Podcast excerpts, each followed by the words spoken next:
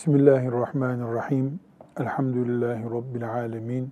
Ve sallallahu ve sellem ala seyyidina Muhammedin ve ala alihi ve sahbihi ecma'in. Riyazu Salihinden okuduğumuz hadis-i şeriflerde hayır işlere öncülük etmekle ilgili bir başlığa geldik. Bu bölümde okuyacağımız hadis-i şeriflerde Resulullah sallallahu aleyhi ve sellem Efendimiz Müslümanın bir işin öncüsü olması konusunda, özellikle hayır işlerin öncüsü olması konusunda bize nasihatlerde bulunacak. Aynı şekilde kötü bir işin öncülüğünü yapanın da onun vebalini taşıyacağına dair uyarılarda bulunacak.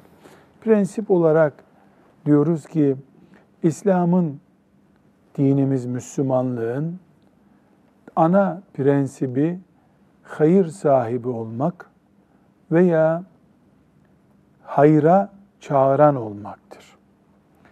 Müslüman iyi iş yapar. Böylece iyi işin sahibi olur. Eğer iyi iş yapamazsa Müslüman ki gün olur, durum olur, pozisyon olur, iyi iş yapamaz, iyi işe davet eden olur. Kendisinin yapamadığı, söyleyemediği hayrı, güzelliği başkasının yapmasını, söylemesini ister. Böylece de sevaba ortak olur. Bir Müslümanın toplum bazında yani kendisi dışındaki alanlarda hayra davet etmesi Müslümanlığının kalitesini göstermektedir. Bu hayra davet etmek insanların kötülüğü bırakması şeklinde olabilir. İnsanların iyi işlerini artırması şeklinde olabilir. Örnekler göreceğiz hadisi şerifte. En küçükten en büyüğe kadar Müslümanın ilgi alanında hayır yapmak parasal bir hayır anlamında değil. Hayırlıyı, doğruyu, güzeli yapmak ve güzelin, hayırlının yapılması için teşvikçi olmak vardır. Müslüman iki arada bir derede değildir. Ya yapıyordur ya yapılması için teşvikte bulunuyordur. Bu teşvik parayla olur, sözde olur e, veya herhangi bir tavırla, örnek olmakla olabilir. Bu konuyla ilgili ayetlerden iktibaslar yapmış Nevevi rahmetullahi aleyh. Kasas suresinin 87. ayetini almış. Nahl suresinin 125. ayetini almış.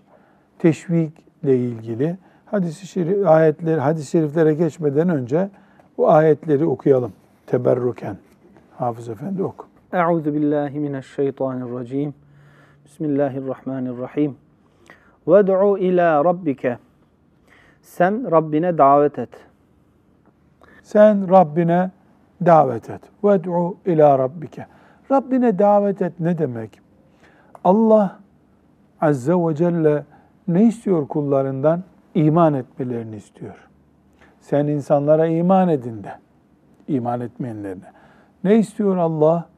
Namaz kılsınlar istiyor. Sen insanlara namaz kılın de. Her mümin Rabbine davet eder. Bu davet kandil akşamından kandil akşamına, Ramazandan Ramazana değil, Müslüman olarak toprağın üstünde yaşadığı her zamana ait bir kuraldır. Nahl suresinin 125. ayetinden okuyalım. Ud'u ila sebili rabbike bil hikmeti vel mev'izatil haseneti. Sen Rabbinin yoluna hikmetle ve güzel öğütle davet et. Şimdi Kasas suresinde Rabbine davet et buyurmuştu. Burada ise hikmet ve tatlı söz kullanarak Rabbine davet et buyuruyor.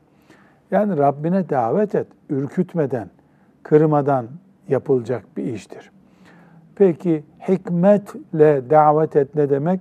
Her şeyi zamanında ve yerli yerinde yaparak, yerli yerinde, zamanına uygun yapmaya hikmet denir. Allah hikmet sahibidir, hakimdir. Ne demek? Her şeyi yerli yerinde ve zamanında yapar Allah. Zamansız bir iş yapmaz, yerli yerinde olmayan, uygun olmayan bir iş yapmaz demek.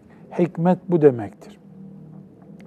Peki Allah'a hikmetle davet etmek ne demek? Yani insanlara hayrı, güzelliği teşvik ederken, kötülükleri önlemeye çalışırken pot kırarak yapmamak lazım. Kaba konuşarak yapmamak lazım. Tatlı sözlü, narin ifadeli ve yerli yerinde yapmak lazım. Mesela bir düğün gününde cenazede söyleyecek sözleri söylemek hikmetsiz bir iştir. Bir cenaze ortamında da düğün ortamında konuşulacak şeyleri konuşmak hikmetsiz yapılan bir iştir.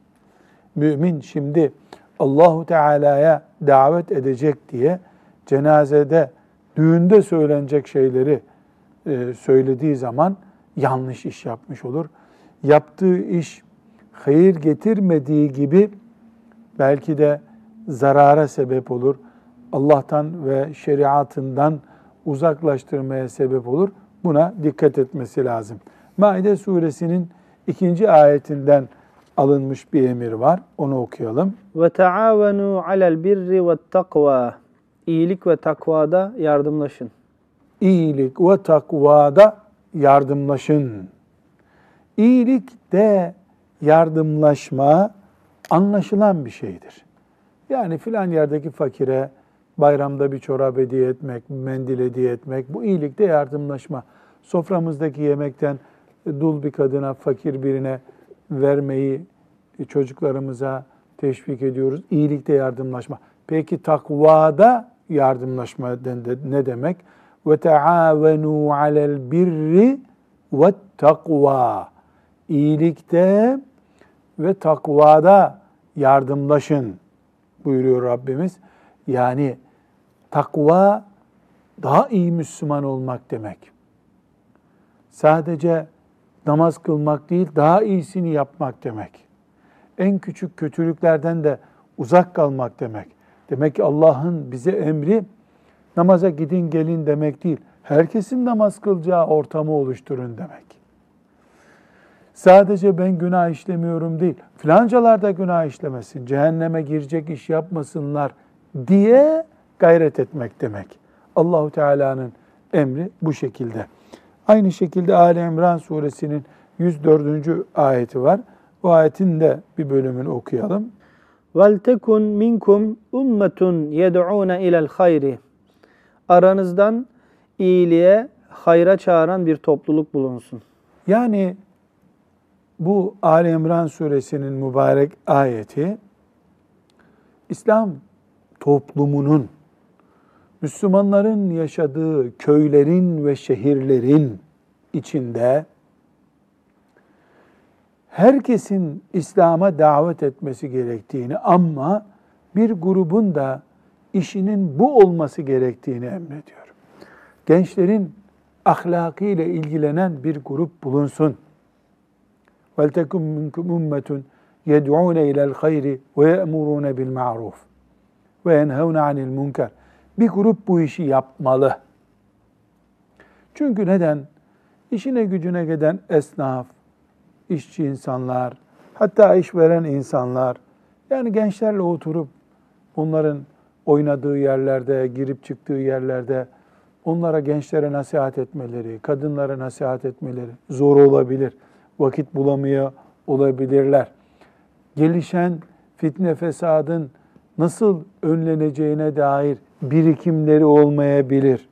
Ama bu işte uzman bir grup olmalı. Şimdi bu Ali İmran suresinin 104. ayeti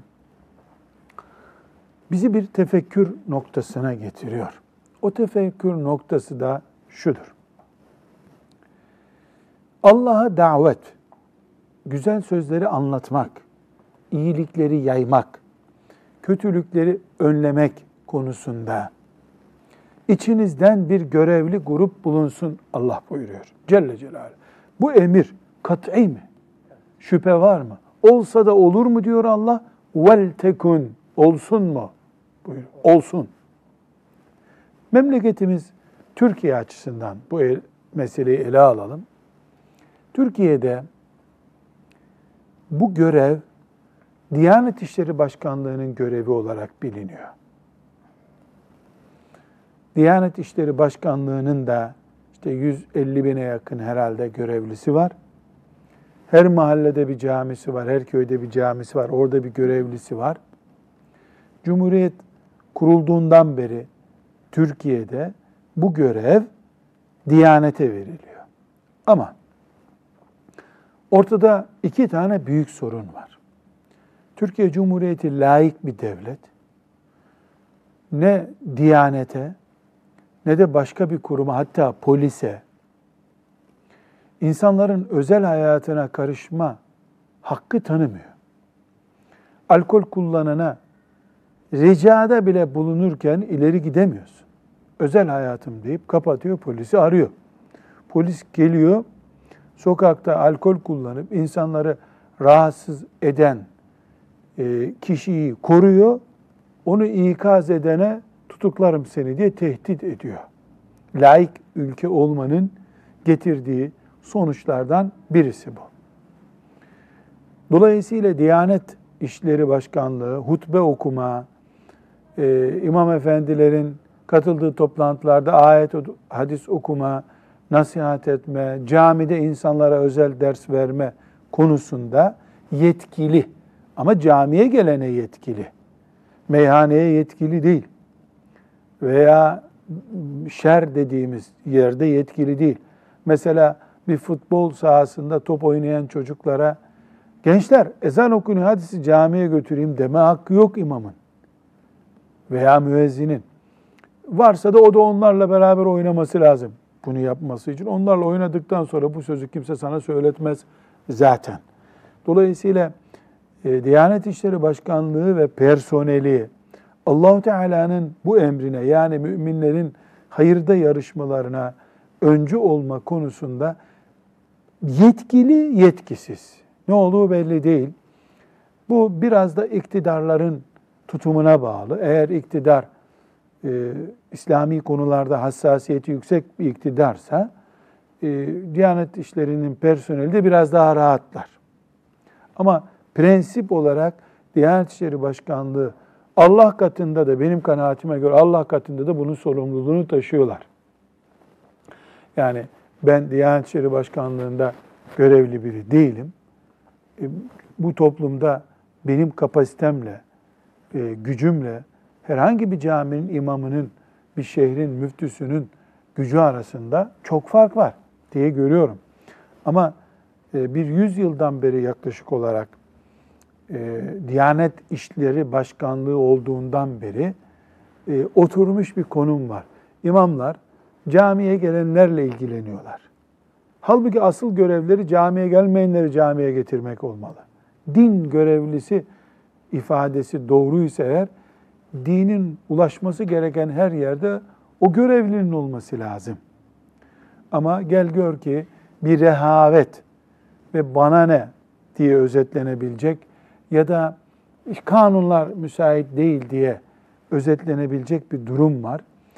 Bu imamların ya da Diyanet İşleri Başkanlığı personelinin e, sorumluluk alanındaki bu risk, kanunlara karşı risk, şer odaklarını güçlendirdi bu sefer. Yani bize imam karışamaz. Yasal koruma altındayız. Müftü bize ne karışacak? Sorarsak cevap versin diye bir sıkıntı oluşturdu. Dolayısıyla biz Müslümanlar olarak madem Rabbimiz bize e, Ali İmran suresinin 104. ayetinde çağıracaksınız, böyle bir görevliniz bulunsun diyor. Biz de laiklik şemsiyesi altında idare edilen bir ülkede imam efendiler bunu yapamıyorlar. Ben yapamıyorları kınamak için söylemiyorum. İsteseler de gelecekleri nokta bellidir. E, bu yapmaları zordur. O zaman vel tekum minkum ümmetun ayeti bütün bilen insanlara hitap ediyor. Yani içkinin haram olduğunu bilen, bu haram olduğunu bildiği bilgiyi paylaşmalı. İnsancıl boyutu aşmamak şartıyla, güç kullanmamak şartıyla anlatmalı. Gençlerin yanlış yollara gidişindeki tehlikeleri bilen ve aklınca kendi çapında çareler de bilen biri tebliğini yapmalı. Yoksa biz وَلْتَكُمْ مِنْكُمْ اُمَّةٌ يَدْعُونَ اِلَى الْخَيْرِ ayetini, Ali İmran suresinin bu ayetini kıyamet günü Diyanet işlerine havale etmiştik diyemeyiz. Böyle bir şey olmaz. Yani Diyanet işleri e, kanunların ve ülke şartlarının oluşturduğu alanda yapabildiğini yapacak. Allah razı olsun yapanlardan. Ama biz de biliyoruz ki her şeyi yapamayacak. Yapamadığı şeyleri kıyamet günü Diyanete havale edip kurtaramayız. Yani aile ortamında ki sorumluluğu Diyanete atamayız mesela. E bir Müslüman olarak bir düğündeki yanlışları gördükten sonra e, müftüyü mü çağıracağım ben? Gel burayı düzelt diye. Orada Müslüman olarak ben varım. Evet, allah Teala'nın emri sanki Diyanetin üzerine oturuyormuş gibi görülüyor ama Türkiye'nin şartlarına baktığımızda Diyanetin üstüne oturmuyor bu 104. ayet Ali İmran suresinin. Her Müslümanın üzerine dağılmış gibi duruyor. Bu mübarek ayet vesilesiyle bunu da e, bu şekilde e, zikretmiş olduk. Şimdi 175. hadisi şerifini Riyazu Salihinin okuyalım. Resulullah sallallahu aleyhi ve sellem Efendimiz pek mübarek e, lisanından bize bir e, nasihatte bulunuyor. Evet.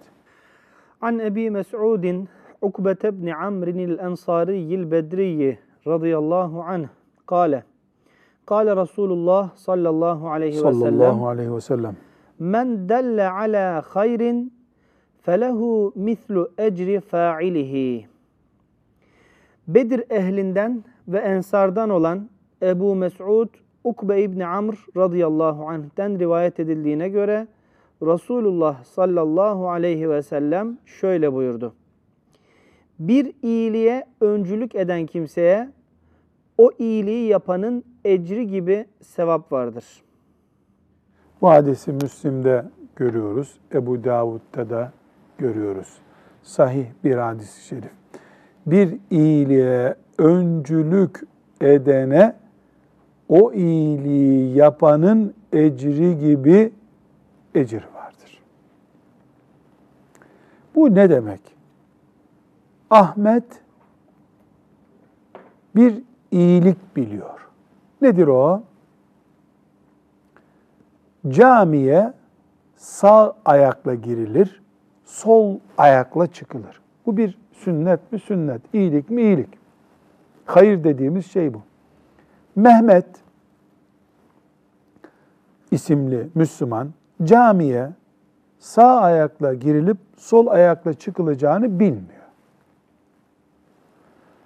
Ahmet Mehmet'e diyor ki bak güzel kardeşim camiye sağ ayakla girmek, sol ayakla çıkmak çıkarken Resulullah sallallahu aleyhi ve sellemin sünnetidir ha.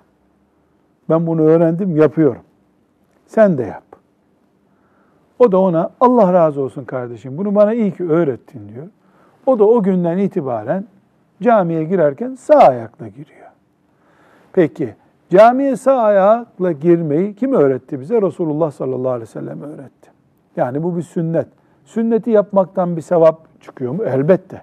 Mehmet, Ahmet'ten öğrenmişti bunu. Mehmet onu yapınca bir sünnet sevabı kazanıyor mu? Kazanıyor. Ona kim öğretti bunu? Ahmet. Ahmet de onun kazandığı sevaptan bir tane kazanıyor ama onun sevabından bir şey eksilmiyor aslında. Onun sevabının aynısını kazanıyor. Neden? Çünkü o ona bunu öğretti. Peki bu namaz kılmak olsaydı aynı şey olacaktı. Zekat vermeyi öğretti. Verdikçe o zekatı bu da sevap kazanacak. Onun zekatından bir şey eksilmiyor. Böylece anlıyoruz ki İslamiyeti Allahu Teala birbirimize yaymamızı istiyor. Hocalara savsaklayıp bir kenara çekilmek değil. Güzel olarak ne biliyorsam o güzelliği mümin kardeşime ulaştırmayı istiyor Allah. Karşılığında da öğrettiğim, yaydığım şey yapıldıkça bana da sevap geliyor. Burada bir soru var. Resulullah sallallahu aleyhi ve sellem bütün iyilikleri bize öğreten değil midir? İyilik namına ne biliyorsak, bunu Resulullah sallallahu aleyhi ve sellem'den öğrenmedik mi? Öğrendik. Bugün dünyada mesela 100 milyon kere filan sevap olan iş yapılıyor. Dün de yapıldı, yarın da yapıldı. 1400 senedir Resulullah sallallahu aleyhi ve sellem sabah namazını kılın diye bize öğrettiği için sabah namazı kılınıyor. Bütün bunlardan yapanlar sevap kazanıyor mu? Kazanıyor. Hepsi kime yazılıyor tekrar? Sallallahu aleyhi ve sellem Efendimiz'e yazılıyor. Onun için hiçbir peygamber, hiç kimse Resulullah sallallahu aleyhi ve sellemin sevap birikimine ulaşamaz. Niye? Milyarlarca insan kazanıyor ve kazandırıyor sallallahu aleyhi ve selleme. Hiçbir ümmet yok ki dünyada 1400 sene sürmüş bir peygamber yok ki. En uzun süren 200 sene, 300 sene peygamberlik yaptı. Nuh Aleyhisselam'ın ümmeti yoktu zaten. Dolayısıyla onlar ne kadar kalabalık olursa olsun 100 sene sonra bitti. Resulullah sallallahu aleyhi ve sellem 1400 senedir öğrettiği şeyler yapılıyor. O yapanlar sevaplarını bir kenara yazıyorlar. Melekler aynı sevabı Resulullah sallallahu aleyhi ve selleme yazıyorlar. Sallallahu aleyhi ve sellem. Bunun mini bir kopyası hoca efendi için geçerli. Torununa abdest almayı öğreten nene için geçerli. Torun abdest aldıkça 50 sene, 60 sene mezarında o nene çoktan kemikleri de çürümüştür. Sevaplar gelmeye devam ediyordur. Öğreten, hayır öğreten kimse olduğu için. Ve 176. hadisi şerifte biraz daha açılmış olarak e, bu konuyu Efendimiz sallallahu aleyhi ve sellem öğretiyor. Tercümesini okuyalım hadis-i şerifin. Ebu Hureyre radıyallahu anh'ten rivayet edildiğine göre Resulullah sallallahu aleyhi ve sellem şöyle buyurdu. İnsanları doğru yola çağıran kimseye kendisine uyanların sevabı gibi sevap verilir. Ona uyanların sevaplarından da hiçbir şey eksilmez. Başkalarını sapıklığa çağıran kimseye de kendisine uyanların günahı gibi günah verilir. Ona uyanların günahlarından da hiçbir şey eksilmez. Allahu Ekber. Müslim'de, Ebu Davud'da, Tirmizi'de, İbn-i bu hadisi şerif. Çok net dört şey söylüyor. Ne diyor? İnsanlara doğru şeyleri öğretenlerin sevap kazanacağını. İki, o sevabı öğrettiği kimselerin sevabından kesilmiyor ama. Yani onlar yüz sevap kazanacaktı da ellisi buna veriliyor değil. Bunlar sevabını alıyorlar. Bu da onlardan sevap kazanıyor. Üçüncü şey ne? Kötü bir şeye örnek olan da günah kazanıyor. Dört, onların günahından da bir şey azalmıyor. Yanlış olan bir işi A, B şahsına öğretti. Örnek oldu. Teşvik etti. B şahsı onu yaptı. Ya kazandığı günah nedir? Yüz. Yüz de günah onu öğretene. Bunun için bir günahı kendi kabuğuna kapanmış olarak yapmak günah, birisinin gözü önünde yapmak, günaha günah katmak günah. Bunu da bu şekilde öğrenince bu hadisi şerif bize çok önemli bir kural öğretiyor. Nedir o? Dinimiz bir işi yapanla o işe sebep olanı sevap ve cezada aynı görüyor. İşi yapan, işe sebep olan. Bu hadisten anlıyoruz. Günah olarak aynı günaha düşüyorlar. Neden? Çünkü belki de o sebep olmasa bu günahı işlemeyecekti. Aynı şekilde o öğretmese abdest almayacaktı. Sevapta da öyle. Bu hadisi şerifi de bu şekilde okumuş olduk. İnşallah olumlu ve olumsuz uygulamalarında bize örnek olur müminler olarak. Burada Hayber'in fethiyle ilgili tatlı bir hatıra var. Bu hatırayı e, şimdi dinleyeceğiz. Sehl ibn Sa'd radıyallahu an isimli sahabi naklediyor. Bu Sehl ibn Sa'd radıyallahu anh Müslüman olduğunda e, çok gençmiş. Veya Resulullah sallallahu aleyhi ve sellem Efendimiz vefat ettiğinde bu 15 yaşındaydı diyelim. Öyle düzeltelim cümlemizi. Ve Medine-i Münevvere'de en son vefat eden sahabinin e, bu Sehl ibn Sa'd radıyallahu anh olduğu söylenir. Hayber fethi ile alakalı bir hatıra bu 177. hadisi şerif. Hatıranın özetini ben nakledeyim. Hayber Medine'ye 100 mil civarında bir mesafede Yahudi yerleşkesi bir semt o zamanlar. Efendimiz sallallahu aleyhi ve sellem Hayber'in fethedilmesini düşünmüş. Hayber'in e, fethedilmesi Yahudilerin ekonomik güçlerinin kırılması, e, Medine'nin de e, ekonomik ve sosyal güvence, askeri güvence altına aynı zamanda alınması demek oluyordu. Bir orduyla Efendimiz sallallahu aleyhi ve sellem hicretin 6. E, senesinden sonra Hayber'e gitti. Hayber'de bir muhasara yapıldı ama başarılı olunamadı. E, akşama kadar beklendi. Efendimiz sallallahu aleyhi ve sellem buyurdu ki, çok önemli bir nokta bu. Bugün fethi gerçekleşmedi ama yarın görevi birisine vereceğim. O görevi verdiğim kişinin eliyle bu fetih gerçekleşecek buyurdu. Bu ashab-ı kiramın çok hoşuna gitti. Neden? Çünkü Resulullah sallallahu aleyhi ve sellem fetih gerçekleşecek diyorsa gerçekleşecek demektir. Bunda bir tereddüt olmaz. O ordu komutanı yani A şahsına verecek diyelim. Kesin muzaffer bir kumandan olacak. Şüpheleri yok Peygamber sallallahu aleyhi ve sellem'den. Ömer radıyallahu anh bile diyor ki o günkü kadar lider olma arzum olmadı diyor. İstedim ki beni çağırsın, Ömer'e vereceğim bu görevi desin. Çünkü zafer kesin. Ertesi gün sallallahu aleyhi ve sellem Efendimiz Ali nerede buyurmuş. Ali bin Ebi Talib radıyallahu anh anlamış. Ashab demişler ki ya Resulallah gözünde bir sıkıntı oldu. Bayağı bir ağrısı var. Çağırın bana buyurmuş. Sallallahu aleyhi ve sellem Efendimiz onun tedavi olacağı şekilde mucizevi bir tedavi uygulamış ona. Ali toparlanınca Ali'ye sancağı teslim etmiş yani görevi vermiş. Git bu fethi gerçekleştir buyurmuş. Ve bu esnada da özet olarak anlatıyorum.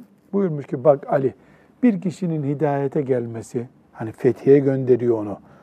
Kale senin olacak. Ama bir kişinin hidayete gelmesi, mümin olması şu dünyadaki bütün develerden bizim için daha hayırlıdır. Deve demek o zaman en değerli varlık demek. Yani ana gayemiz bizim bunların kalesini fethetmek değil, Allah'a gelmelerini, mümin olmalarını sağlamaktır buyurmuş. Şimdi hadis-i şerifi okuyacağız. Ama hadis-i şerifi e, okumadan özetini bilmiş olalım. Bu hadis hangi bölümde Riyazu Salihinde? Hayra öncü olanların sevap kazanacağını anlatan bölümde. Değil mi? Bir hayra vesile olan sevap kazanmıştır. Ali'yi radıyallahu anh Efendimiz sallallahu aleyhi ve sellem kaleyi fethetmeye gönderirken ona ne buyuruyor? Asıl gayemiz bir kişinin iman etmesini sağlamaktır. Ha. Asıl gaye budur diyor. Bundan da ne anlaşılıyor? Sallallahu aleyhi ve sellem Efendimiz en heyecanlı zafer noktasında bile asıl gayeyi açıklıyor ashabına. İnsanların iman etmesini sağlamak. Halbuki zafer neredeyse geldi gelecek gibi bu gayipten bir bilgiyle Efendimiz sallallahu aleyhi ve sellem bunu müjdeliyor. Ama asıl hedefimiz şehirler fethetmek değil, gönüller fethetmektir demek istiyor Ali'ye. Şimdi Türkçesinden, mealinden bu tatlı hatırayı inşallah bize de ders olur, amellerimize bereket olur umuduyla dinleyelim.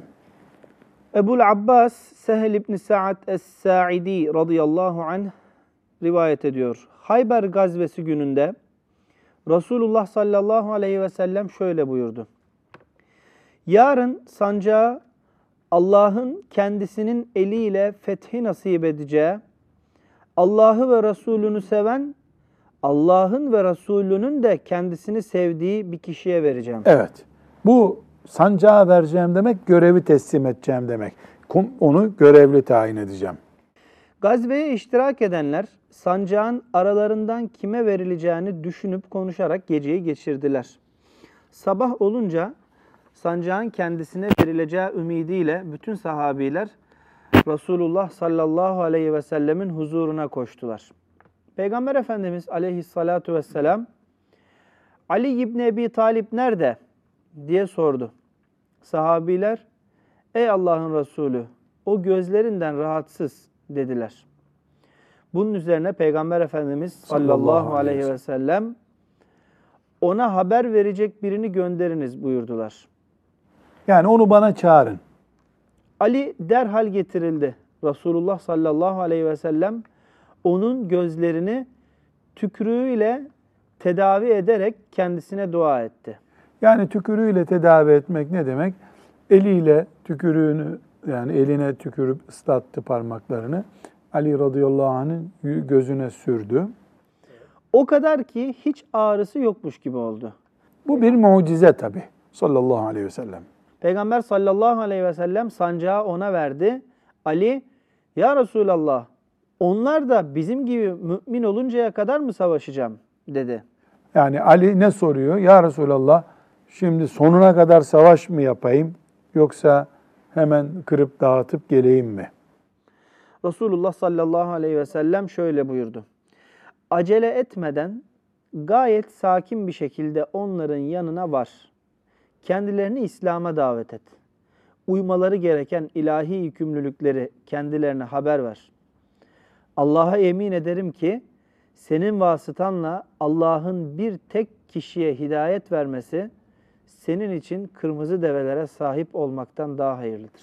Ee, sallallahu aleyhi ve sellem Efendimizin hırsını, insanların iman etmedeki yüksek arzularını görüyoruz. İnsanlar iman etsinler. Halbuki fethi gerçekleşecek, yani bu kale düşecek, Müslümanların olacak ama asas gayemiz oradakilerden birisi iman etsin. Ve bir kere daha Resulullah sallallahu aleyhi ve sellem ve ashabının nasıl bir ortam yaşadıklarını görüyoruz. Allah onlardan razı olsun.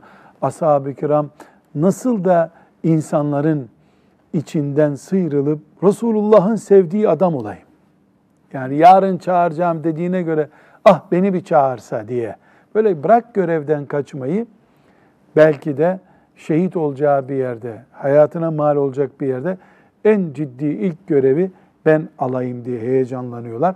Ama Resulullah sallallahu aleyhi ve sellem Ali'yi gönderirken asıl gayemiz bizim bir kişinin hidayetine vesile olmaktır diye özetlenebilecek talimatını veriyor. 178. hadisi şerifte ashab-ı kiramdan bir örnek var. Bu örneği de tercümesinden okuyalım. 178. hadis-i şerife geldik.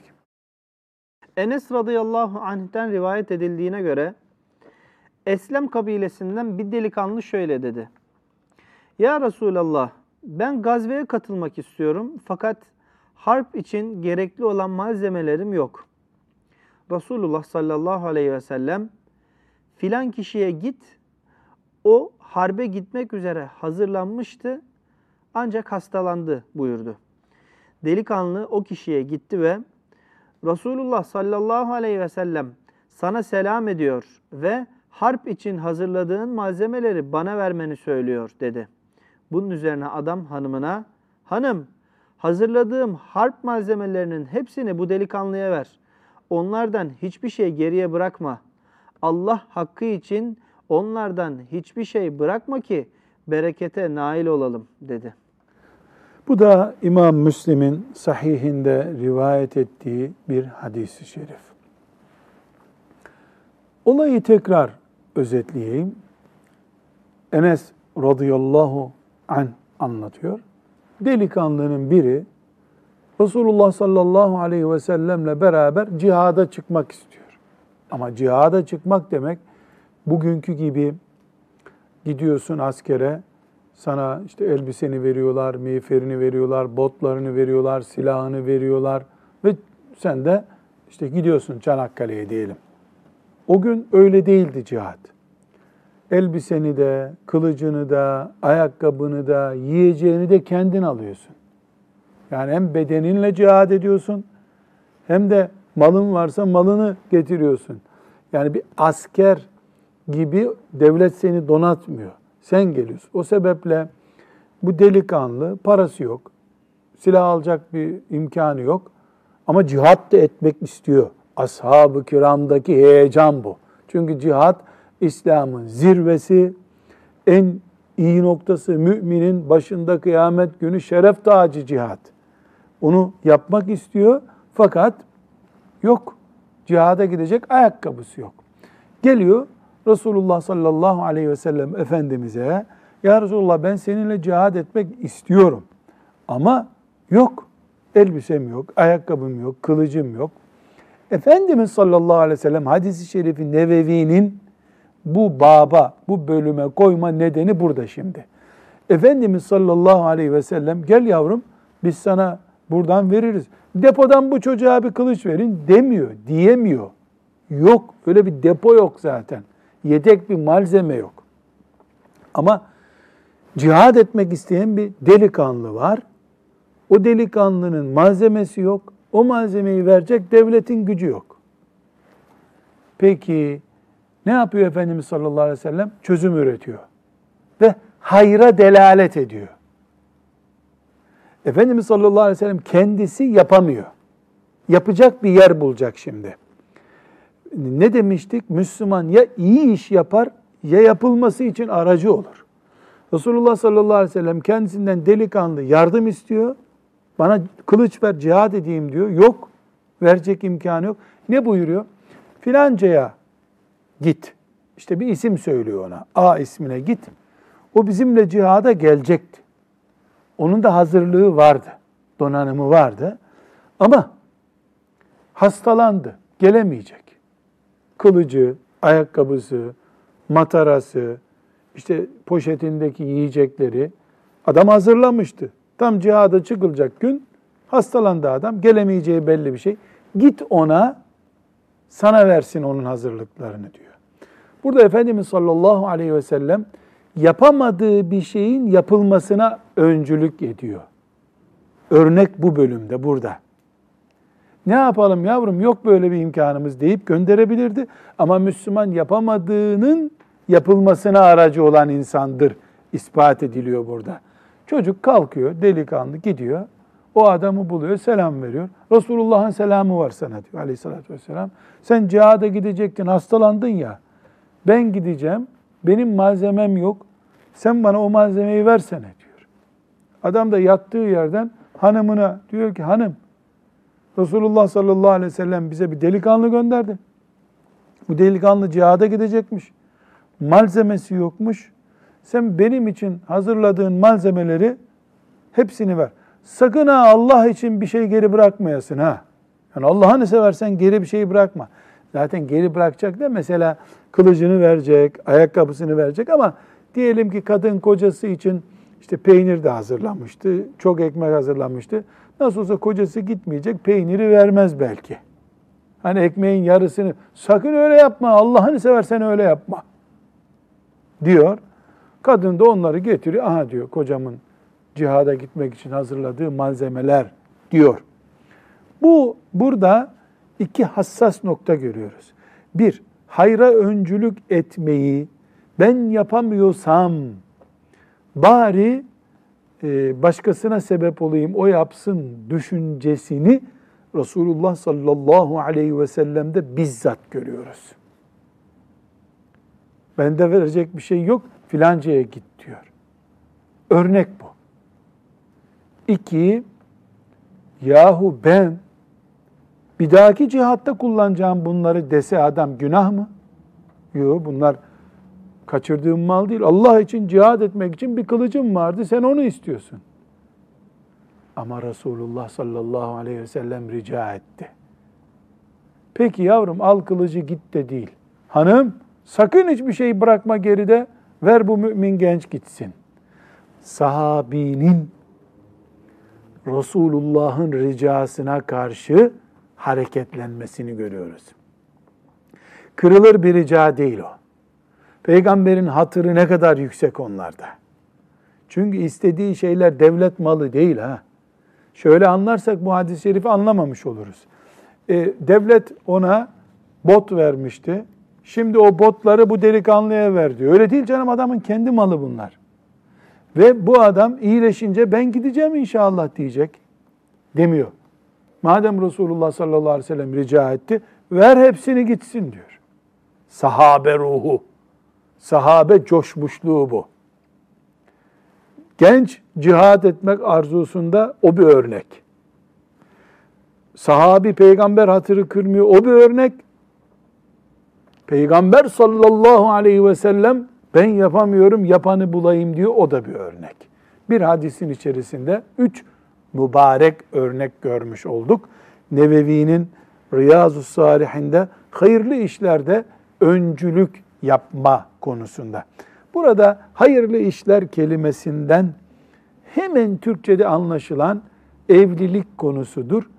Bunu tahsih edeyim. O değil bu. O bu işlerden bir tanesi.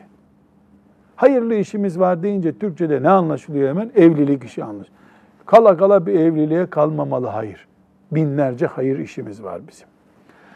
Ve sallallahu ve sellem ala seyyidina Muhammedin ve ala alihi ve sahbihi ecma'in velhamdülillahi rabbil alemin.